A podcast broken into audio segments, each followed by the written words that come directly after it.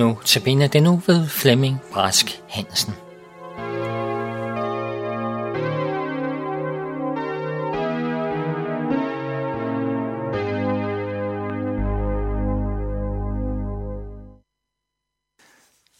Vi skal bede sammen. Jesus, vi kommer til dig og beder dig om, at du vil velsigne denne stund for os, og vil du hjælpe kære lytter til at høre dit ord og tro på dig. Jesus, tak at du er vor frelser og vor forløsning. Amen. Vi skal i dag læse nogle vers fra Davids salme, og det er salme 62, og vi skal læse fra vers 2 til 9. Og der står således. Kun hos Gud finder min sjæl ro. Fra ham kommer min frelse. Kun han er min klippe og min frelse, min borg, så jeg ikke vakler. Hvor længe vil I storme mod et menneske? I er alle sammen mordere, som mod en hældende væg, en faldefærdig mur. De planlægger kun svig, de bruger løgn for at lede på afveje. Med munden velsigner de, men i deres indre forbander de. Kun hos Gud finder min sjæl ro, for mit håb kommer fra ham. Kun han er min klippe og min frelse, min borg, så jeg ikke vakler. Hos Gud er min hjælp og min ære. Min sikre tilflugtsklippe er hos Gud. Stol altid på ham, du folk. Udøs jeres hjerte for ham. Gud er vor tilflugt. Amen. I denne salme af David giver han os resultatet af sit livs lange erfaring. Hør her. Hans sjæl er blevet stille. Hans sjæl er blevet stille. Vi er måske mange, der vil sige, for David var det vel ingen sag. Han var jo konge og kunne få næsten alt, hvad han pegede på.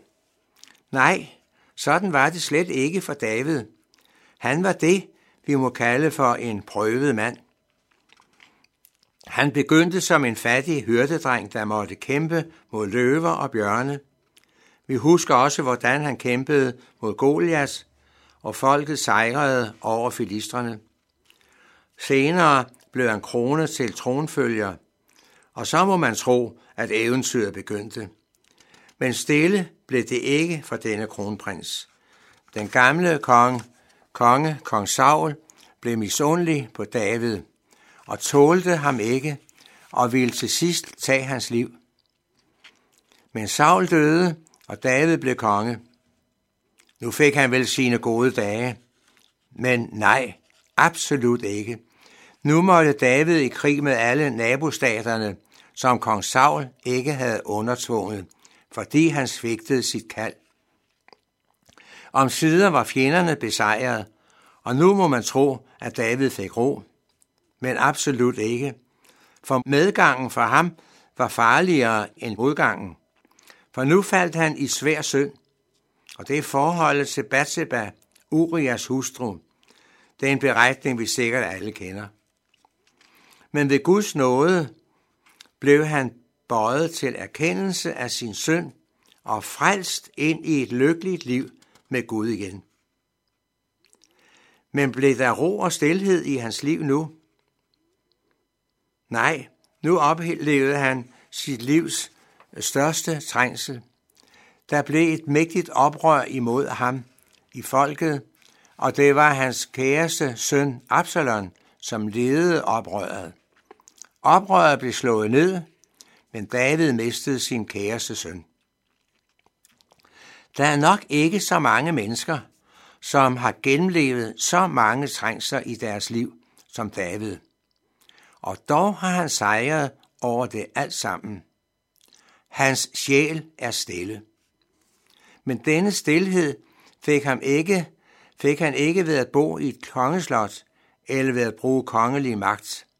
Nej, helt alene i håb til Gud.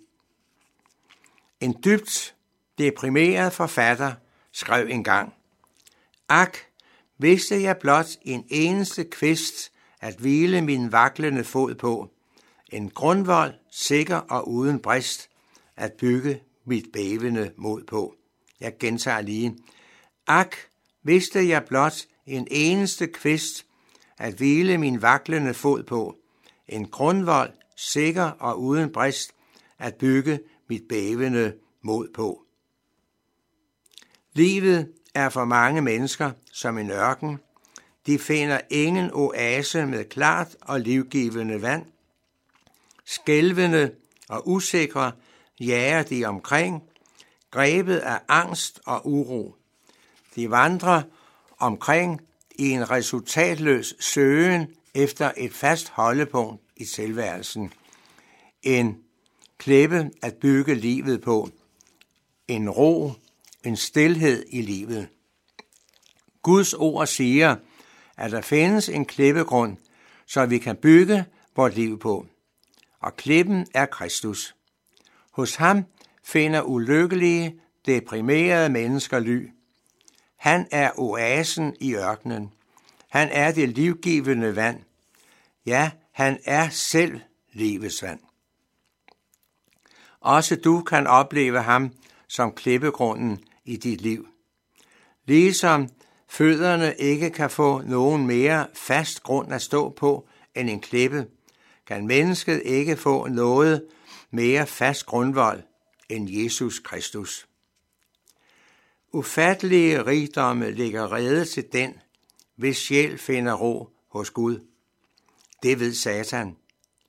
Derfor søger han på alle måder at forhindre, at hindre dig i at blive stille.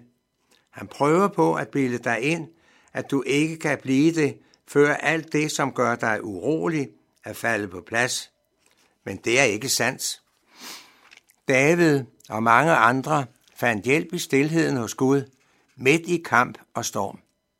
Du ved også, at det snart stormer fra den ene side, snart fra den anden side i dit liv. Det er sjældent helt vindstille.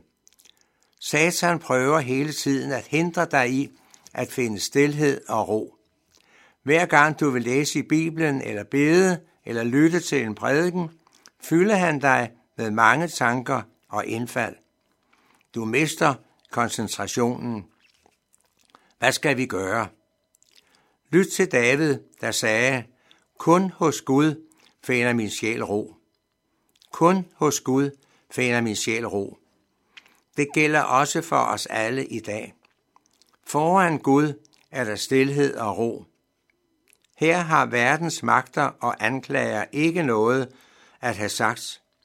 Djævlen har det heller ikke. Han er for evigt bortstødt fra Guds trone. Gud er din frelse. Stod det til dig at skulle holde fast, noget du aldrig målede. Men Gud har fat i dig, og for ham skal det lykkes. Stol på ham, du folk.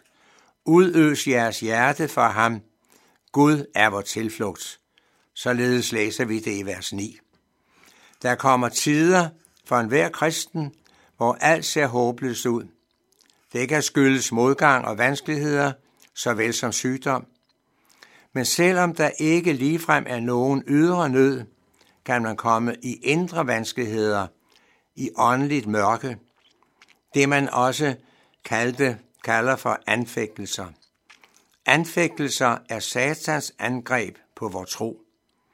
Det er som om, der stadig lyder en stemme i vort indre. Så, sådan som du er, kan du ikke være et Guds barn. Du har ingen ret til at tilbyde Gud din tjeneste. Men frygt ikke. Jesus forsikrer os om, at vi altid må sætte vores lid til ham. Der vil aldrig opstå en situation, hvor du ikke kan stole på Gud. Han er vores tilflugt, og alle, der har søndernes forladelse, har ret til at sige til Gud, du er mit skjul, du frier mig af trængsel, med fredsjubel omgiver du mig. Det læser vi i salme 32. Kære lytter, stol altid på Gud. Og så skal vi huske ordene, som Jesus har sagt, min nåde er der nok. Amen. Lad os bede sammen. Jesus, hjælp os til, at vi må frygte dig. Hjælp os til, at vi må tilbede dig. Hjælp os til, at vi må gå dine veje. Vil du hjælpe os og styrke os i troen og lede os af vejen hjem til dig i himlen. Det beder vi dig om i Jesu navn. Amen.